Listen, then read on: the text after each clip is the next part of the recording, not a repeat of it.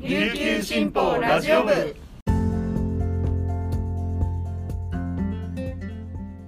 はいたい皆さんいかがお過ごしですか？今日も琉球新報ラジオ部をお聞きいただきありがとうございます。12月1日金曜日本日のパーソナリティはデジタル報道グループの大城典子が担当します。午前11時現在の那覇の気温は19.6度天気は曇りとなっています。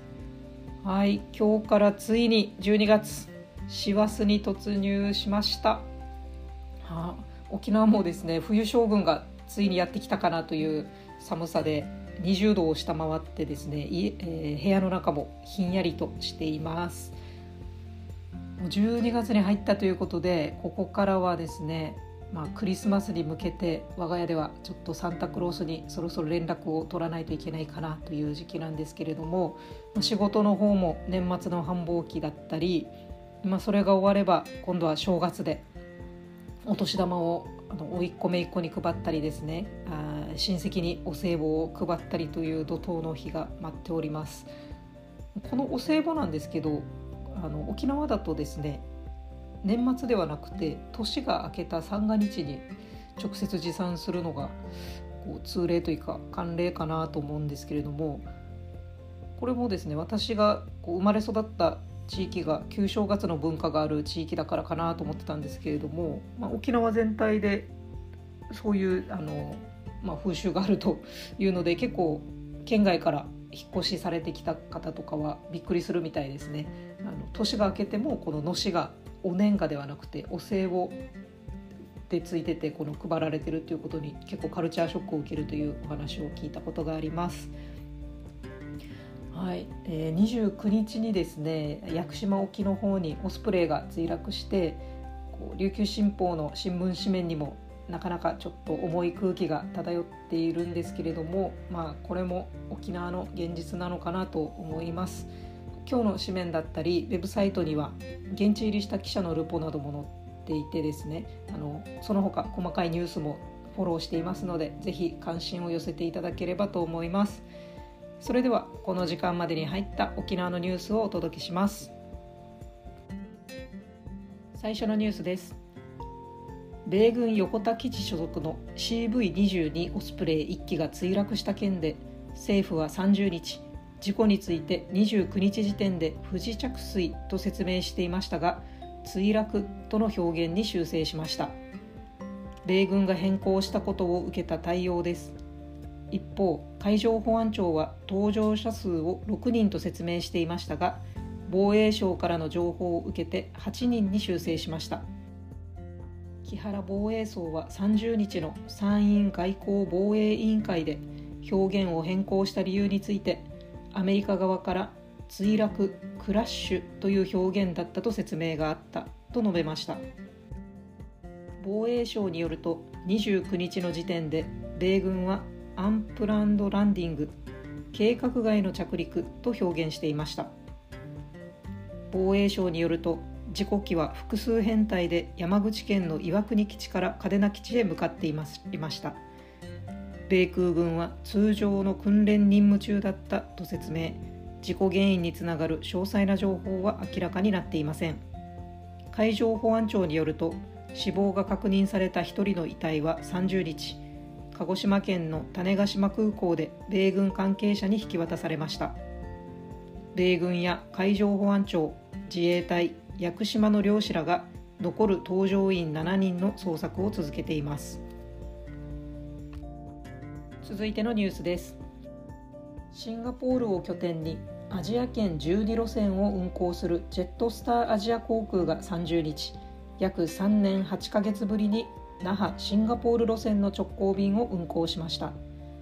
那覇空港国際線到着ロビーでは沖縄観光コンベンションビューローの職員らが横断幕を掲げ158人の乗客を迎え入れました。今後は火木日の週3便で定期運行します。バラタン・パスパティ CEO はシンガポールや東南アジアに人気の高い沖縄路線を復活でき大変嬉しい。今後も乗り継ぎの利便性を高めながら路線網を拡大したいと話しました。続いてのニュースです。太平洋戦争の巻き添えで犠牲になった沖縄県出身者を追悼するパラオ慰霊墓参の旅の一行は30日パラオコロールにある沖縄の島を訪れました。戦争で命を奪われた県人3400人を忍び鎮魂と平和を願いました。パラオは戦前は日本の統治下に置かれ大勢の県人が移り住みました。沖縄の島には30日沖縄からの参加者らが持参したお菓子のほか果物や花現地に住む県出身者が作ったおにぎりなどが備えられました。一行は花を手向け犠牲になった家族や親類を忍びました。パラオで生まれ3歳で沖縄に引き上げた81歳の男性は素晴らしい証拠ができて万感の思いだ。亡くなった妹を思い浮かべてお祈りしたと語りました。祖父を亡くした87歳の女性はパラオ訪問が約80年ぶりで戦争はやっぱり嫌だなという思いで手を合わせた。コロールがウクライナみたいに爆撃を受けていた様子を思い出す。戦争はしてほしくないと語りました。一行は30日コロール州知事とも面談し1日には激戦地となったアンガウル島とペリリュー島を訪れる予定です。以上本日のピックアップニュースでした。今日紹介した記事の詳しい内容は琉球新報のニュースサイトにてお読みいただけますのでぜひアクセスしてみてください。そして今日は、えー、第1金曜日。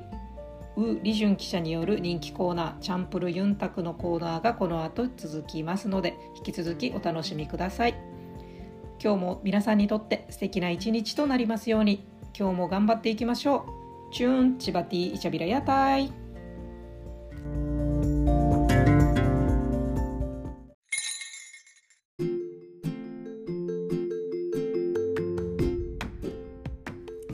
はいたい。皆さんこんにちは。にはお今日もチャンプリユンタクがやってきました。このコーナーは私台湾出身の記者ウ・リジュンが沖縄のニュースを中国語を交えながら紹介します。私は月に数本琉球新報の日本語の記事を中国語に翻訳して発信する仕事もしていますがこのチャンプルユンタクではそこで取り上げた記事のキーワードを中国語で紹介したり関係する台湾の話題などを紹介していきますミニ中国語講座のような時間としても楽しんでいただけたら嬉しいです。え皆さん、え改めて好久不見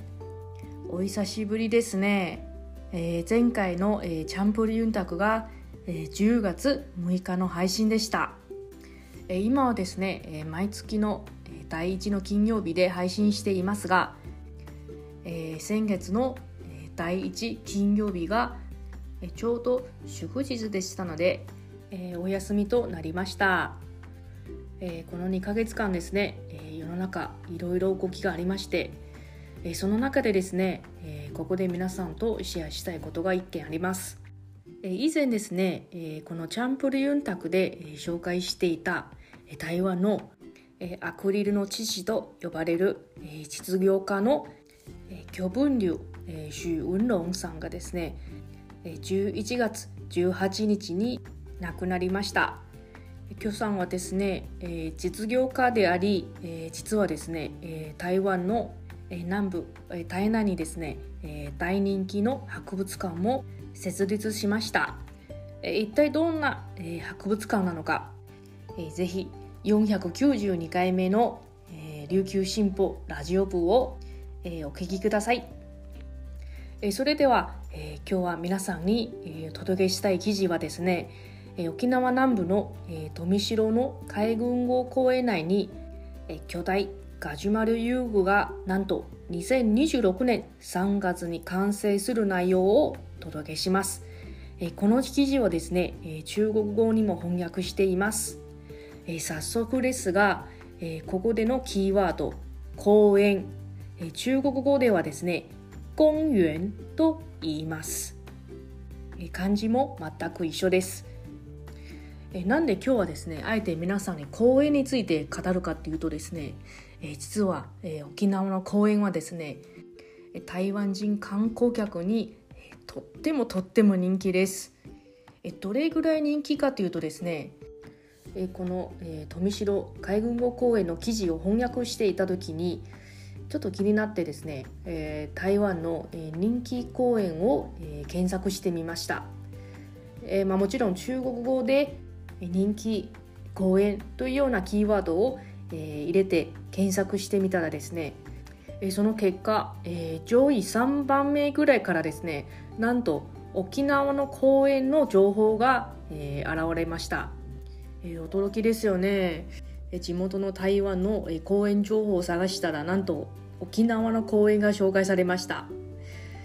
私はですねよく周りになんで台湾人はですねわざわざ沖縄に来て公園に遊びに行くかということを聞かれます。実はですねまあ、台湾と沖縄の、えー、地理的な距離が近くてですね、えー、親子連れで、えー、沖縄を訪れる台湾人観光客は多いです、えー、子供と一緒に、えー、飛行機で過ごしたことがある人、えー、ご存知かと思いますが子供たちはねとにかく長距離の、えー、フライトには苦手です。まあ大人も苦手ではあるんですがですからですね台湾人観光客にとって沖縄はとっても近くて、えー、そして衛生的で、え、子供が夢中で遊べる場所がいっぱいあるということで、えー、子連れで沖縄に訪れる観光客が多いです、えー、遊べる場所というとですね、えー、やっぱり、えー、無料でそして遊具がたくさんある、えー、公園が最も人気ですね。え安全性が高いだけではなくて、えやっぱり、え巨大な遊具は子どもの好奇心を、え刺激して、え遊びを通して危険に対する意識も、え身につけさせられるようです。え先ほどの海軍号公園の記事に戻りますが、え一体どういうふうにリニューアルされるかというとですね公園内にはですねガジュマルの木をテーマとした大型複合遊具カジュマルラビリンスを設置するということです。えここでまた皆さんに、え、キーワードの遊具を、え、中国語で紹介します。え、それが幼虫と言います。えさらにですね、えガチュマルの中国語は榕樹と言います。えそして、えラビリンスというのは迷宮と言います。ミは迷うの漢字で書いて、コンっていうのが神宮の宮です。このガジュマルラビリンスを設置するほか、なんとはしごなども設けて多種多様な遊び方できる遊具にするということです。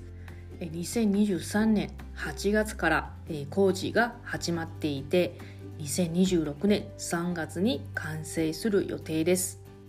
実際にですね台湾人観光客にとって沖縄県内の、えー、どこの公園が人気なのかちょっと調べてみました。上位に出てくるのがですね中城村の中城公園そして沖縄市の山内公園糸満市の平和記念公園内の子どもの広場そして浦添大公園も台湾人観光客にとって人気な場所です。この海軍号公園もね完成したらきっと台湾人観光客がたくさん来るでしょう。今年の5月にですね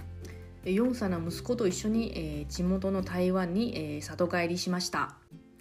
子供はですねじっとしないということもあって一生懸命地元のおすすめ公園を探しました。実際に連れて行ったらですね、まあ、遊具はとっても、えー、素晴らしそうには見えるんですがちょっと安全性の面では、えやはりですね、えー、沖縄の公園と比べると、まだまだ足りないところもありました、えー、そうとは言って、えー、沖縄に習い台湾にも公立の児童公園がえ増えています。え子どもの生育環境は改善されつつあります。今度台湾に帰る際に、えー、また良い公園の情報をここで皆さんにお伝えできたらいいなと思います。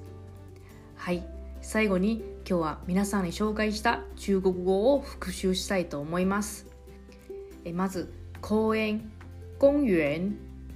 遊具遊具ガジュマル榕樹ラビリンス迷宮最後までのお付き合いありがとうございます感谢大家收听到节目最后，希望这集节目对你有帮助，也希望与你空中再相会。またお会いしましょう。さよなら，再见。